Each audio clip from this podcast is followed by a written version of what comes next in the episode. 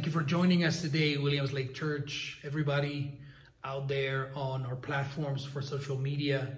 Thank you for joining us today again. It's a pleasure for me to be back with you, uh, continuing with this conversation that we had, you know, the last two days about the present truth and how to understand the end of the world in the context of the Book of Revelation, the Book of Apocalypse. Uh, yesterday, we spoke about uh, Jesus Christ as a superhero, very unlikely superhero, very different superhero, not your traditional run-of-the-mill, buff-chested, you know, strong, super strong, bullets bouncing off sort of superhero, but a superhero nonetheless, right? And the superhero that maybe not we wanted, not the one that we desired, right? Even the Bible in John says that Jesus wasn't something that the majority of people wanted, right? Uh, that's in uh, the Gospel of John, chapter one. So not the hero that we wanted, right? But the hero that we needed, the hero that we deserved, the Lamb of God, right? So we spoke about the Lamb of God yesterday, and today we're going to talk about Star Wars, the true Star Wars, right? The wars that started this cosmic conflict that uh, we live in. Right now, there's an issue going on in the world, many issues, but one in particular where a particular country has invaded a neighboring country and is warring with the country and in conflict. This is interesting because even Jesus, in the time when he was here two thousand years ago, he um, he came into his nation, right, uh, Israel. He came into his nation.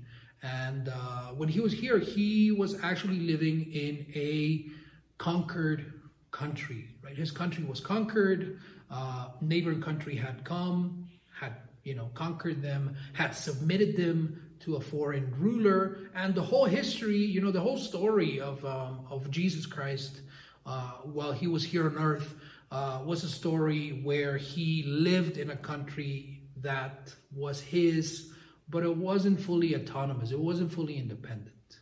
So we've all heard about these, you know, wars and rumors of wars, uh, like the book of Matthew says, right?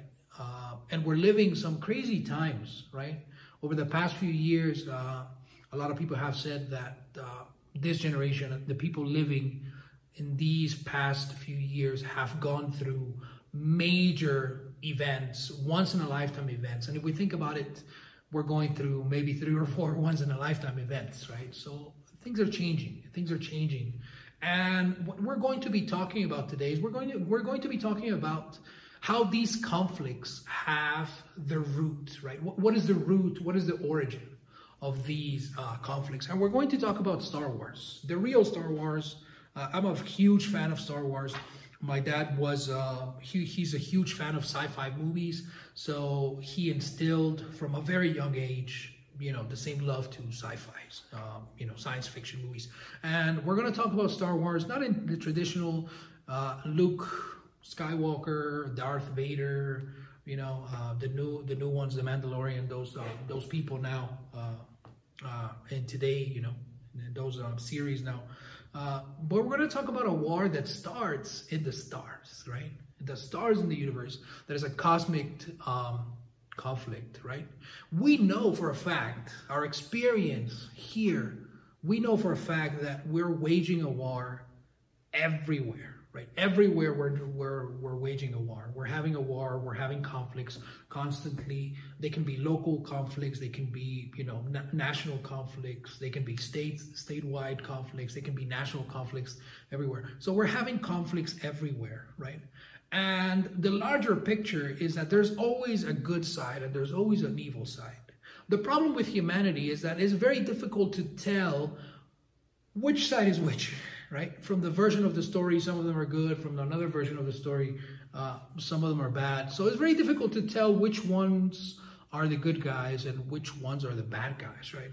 It was maybe a little bit easier before to know which were which, but now today, is uh is more difficult. It's more difficult to know which um you know who's the good guys, who are the bad guys. Now, in Revelation chapter twelve, verses seven through nine, it tells us that there was a battle. There was a battle. Uh, remember that Revelation is not written um, And let me, I'm looking here on my iPad uh, for the Bible, because you know, I'm technology based like that, right? Uh, re remember that the Bible is not written, uh, the majority of the Bible is not written in chronolo chronological order, meaning that uh, a lot of events in the Bible, they're not written in chronological order.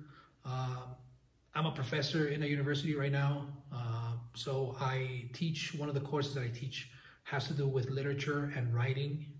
Um, and the Book of Revelation was also written in a chiastic form, which is basically means that it has the form of a pyramid, where one chapter mirrors another chapter. So the same thing that one chapter talks about, it talks about it in another chapter, and it goes like that, right? It mirrors, right? It has different mirrors, and it just focuses on a central theme. So the peak, the top of the pyramid is a central theme, right? So Revelation is also written in a chiasmic, you know, a chiasmic structure, meaning that chapter one of Revelation mirrors chapter twenty-two, and, you know, it has different mirrors, right? So um, we can talk about it in another occasion, right? Uh, that's more of the literal, uh, literary uh, analysis of the book of uh, Revelation. But I want to talk to you about the war, right? So Revelation twelve, seven says, a war broke out in heaven, right? Somewhere over there. Michael and his angels were fighting against the dragon and its angels. Angel uh, is an, another word for angel, or the original word in Greek and the original word in Hebrew uh, means messenger, right? So uh, Michael and his messengers were fighting against the dragon and its messengers. But the dragon lost the battle. It and its angels were forced out of their places in heaven and were thrown down to the earth. Yes, that old snake and his angels were thrown out of heaven. That snake who fools everyone on earth is known as the devil and Satan. The Bible tells us in Revelation that there was a war on a different sphere, on a different, on a different level. The war was in heaven. That's what the word says, right? In the sky. Right, Uranos is the word in Greek, right? Like, like the, the planet, yeah? Now, the battle has, the you know, we just read like three verses, and in those three verses, it just gives us a summary of the battle, which is what I want to talk about today. Uh, there's two characters, Michael and the dragon, and there's some elements that tell us how this war was uh, waged. Let's start with Michael. Who's Michael? That's the question, right? Michael is mentioned five times in the Bible. That particular character, Michael, right? A very uh, traditional name, right? Michael uh, is um, presented five times in the Bible. In the book of Daniel, right? In the book of Daniel, he is presented as one who is arguing and trying to convince the king of Persia. In the book of Acts, right? In the book of Acts, chapter seven, verse thirty-eight, he is the one who utters the law of God to Moses. In Jude, a very short book, Jude, uh, in the New Testament, Jude one nine, he fights Satan for Moses' body. And in Daniel twelve, he's the one that is going to deliver uh, God's people from um, from you know everything, from their oppression, from their chains. The question here is, who's Michael, right? Who's Michael? The word Michael in the traditional in, in the in the in the Greek, right? The the word Michael in the Greek uh, is Mikael, right? Mikael. That's why Michael is written in that way. So Mikael, that's that's the word in um, that's the word in in Hebrew, right? It, there's a transliteration, which means there's a translation in Greek that looks like uh, Mikael. Uh, and Mikael is essentially a question. Any word in Hebrew that ends in E L, right? L, right? E L.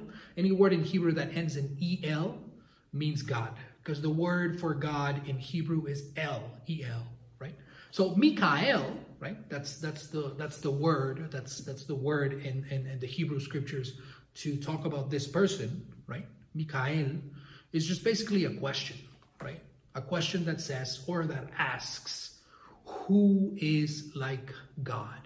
Remember that in the Bible, people didn't have names like we traditionally have, right? My name is Aaron, you know, Pastor Tony. We have different people, right? James or, you know, Maria or Mary or Nadia or Sophie, Sophia, right? We have different names, right? But remember that in the Bible, names were, uh, names carried a very important connotation, right? They weren't just a name. They were an expression of somebody's character, right? So when somebody was named Abraham by God, Abraham, the father of many nations, that's the meaning of Abraham. What God wanted to do by that name is show the intentions, the plan, right?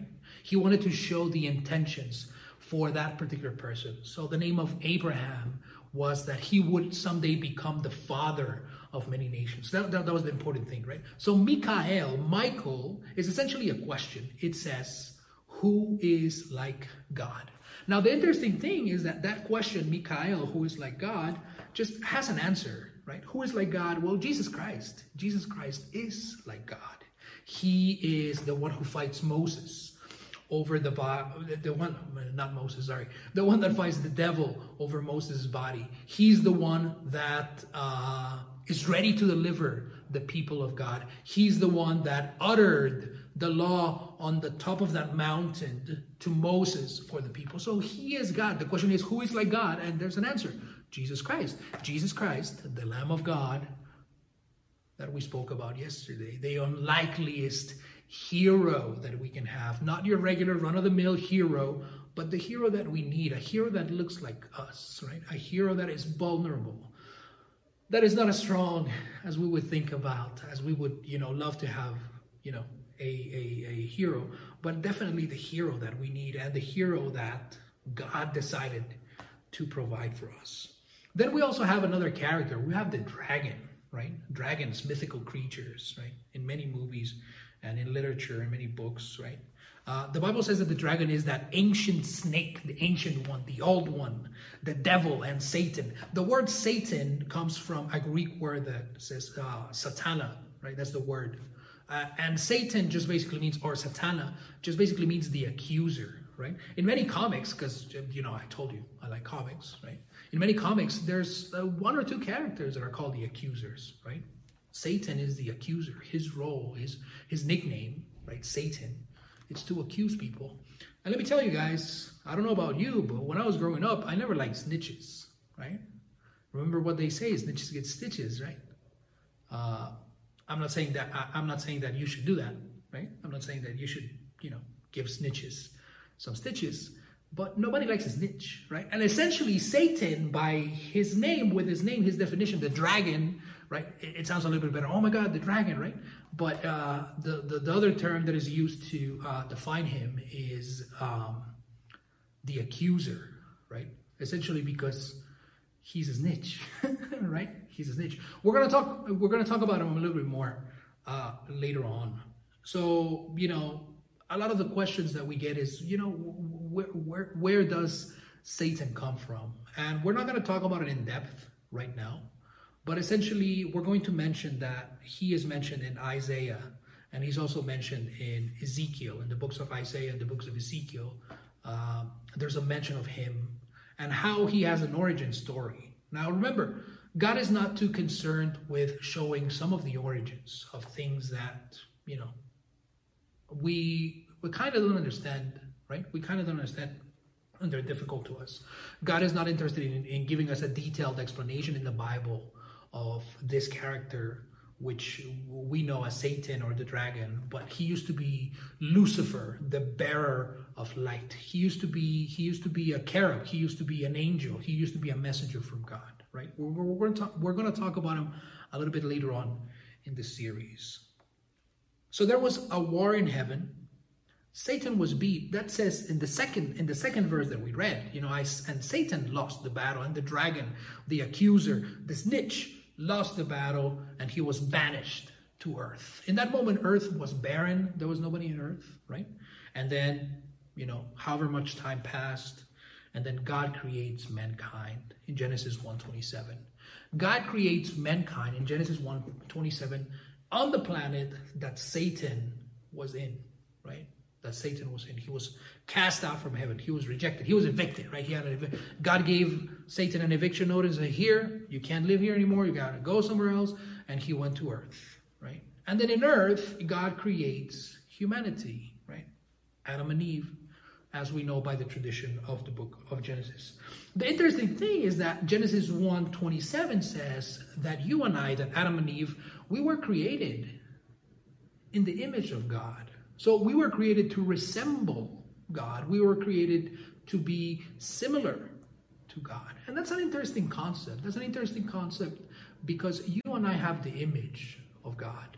And that's why we can call Jesus our brother, because we were created after the image of God. We were created to be similar to God, right? In the creation of human being, there was a moment where Adam and Eve had to be given freedom of choice. A lot of the questions that we have as to why bad things happen, right? As to why there's good and there's evil, there's a fight, there's a constant conflict in that war, right? That question usually comes from your ability, my ability to choose whatever we want, whenever we want it. Now, I'm not talking about consequence. I'm talking about choice, right? I'm not saying that there's no consequence to any actions. We know, scientific world, in our world, we know that to every action there is a reaction, right? So I'm not talking about reactions, but I'm talking about choices. You and I have the freedom, the liberty to make the choices that we want. That freedom is given to us by God. That freedom was given to Adam and Eve in creation. You guys remember the story, right? Genesis two, sixteen to seventeen. It says that God approached Adam and Eve after everything was created. There was a tree in the middle of the Garden of Eden, and he said, you can do anything you want. You can eat everything you want in here, except this tree. Now, a lot of people say, well, why did God put the tree in there if he knew they were going to eat of it?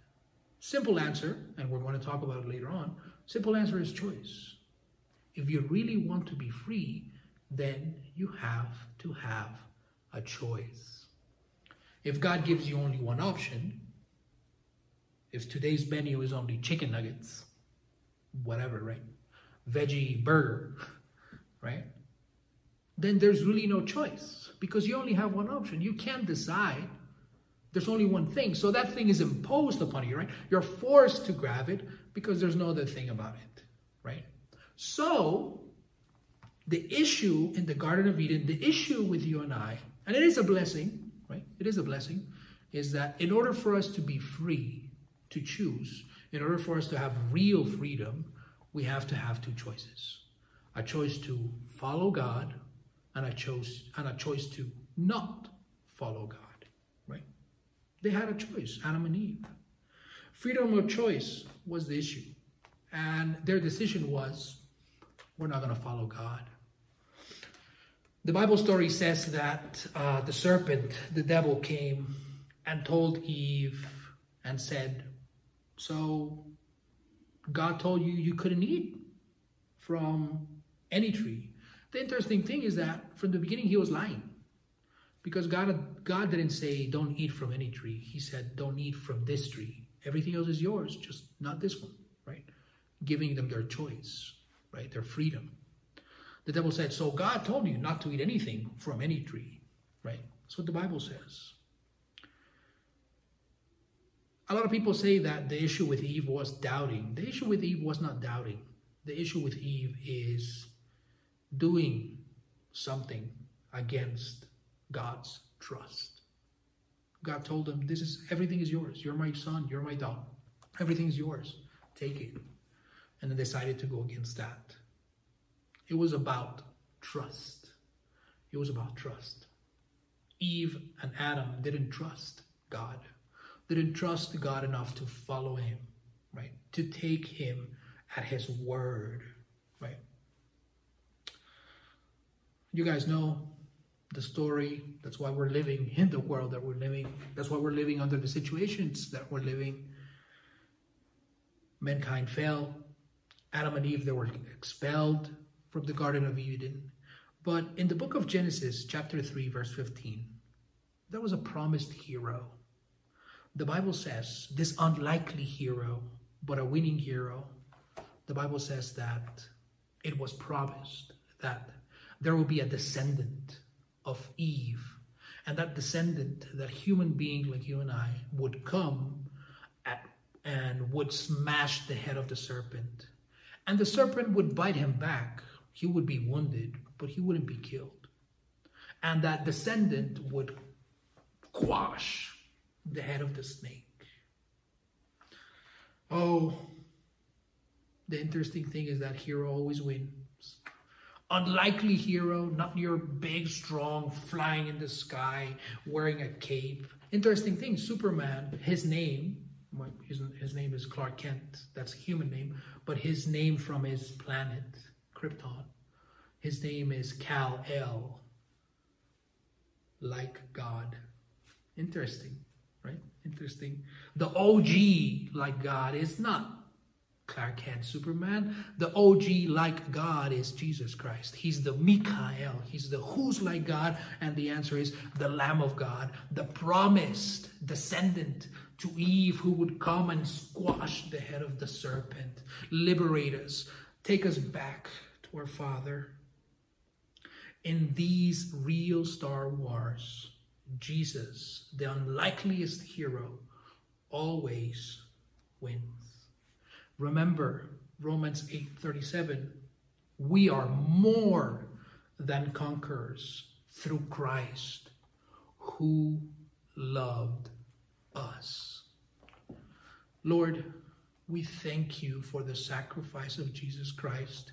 We thank you that when there was a war in heaven and Mikael was fighting against the dragon and their messengers, we thank you that in that moment you thought of us and you made a promise that you would send your son, you would send someone like us to fight for us, to defend us. An unlikely hero, a hero not like Superman who flies and has, you know, laser vision and, you know, bullets bounce off of him, but a hero like us, a hero that would eventually squash the head of the serpent. We thank you for that blessing. We thank you that we can conquer everything in the love of God. We pray for that victory today. Bring a victory over anything that is against us, Lord. Bring a victory over anything that dares to call themselves master over us before you. Lord, as we continue to analyze the book of Revelation, as we continue to learn from the book of Revelation, we pray that you may guide us and you may lead us to you. In your name, amen. I'll see you guys tomorrow. Blessings.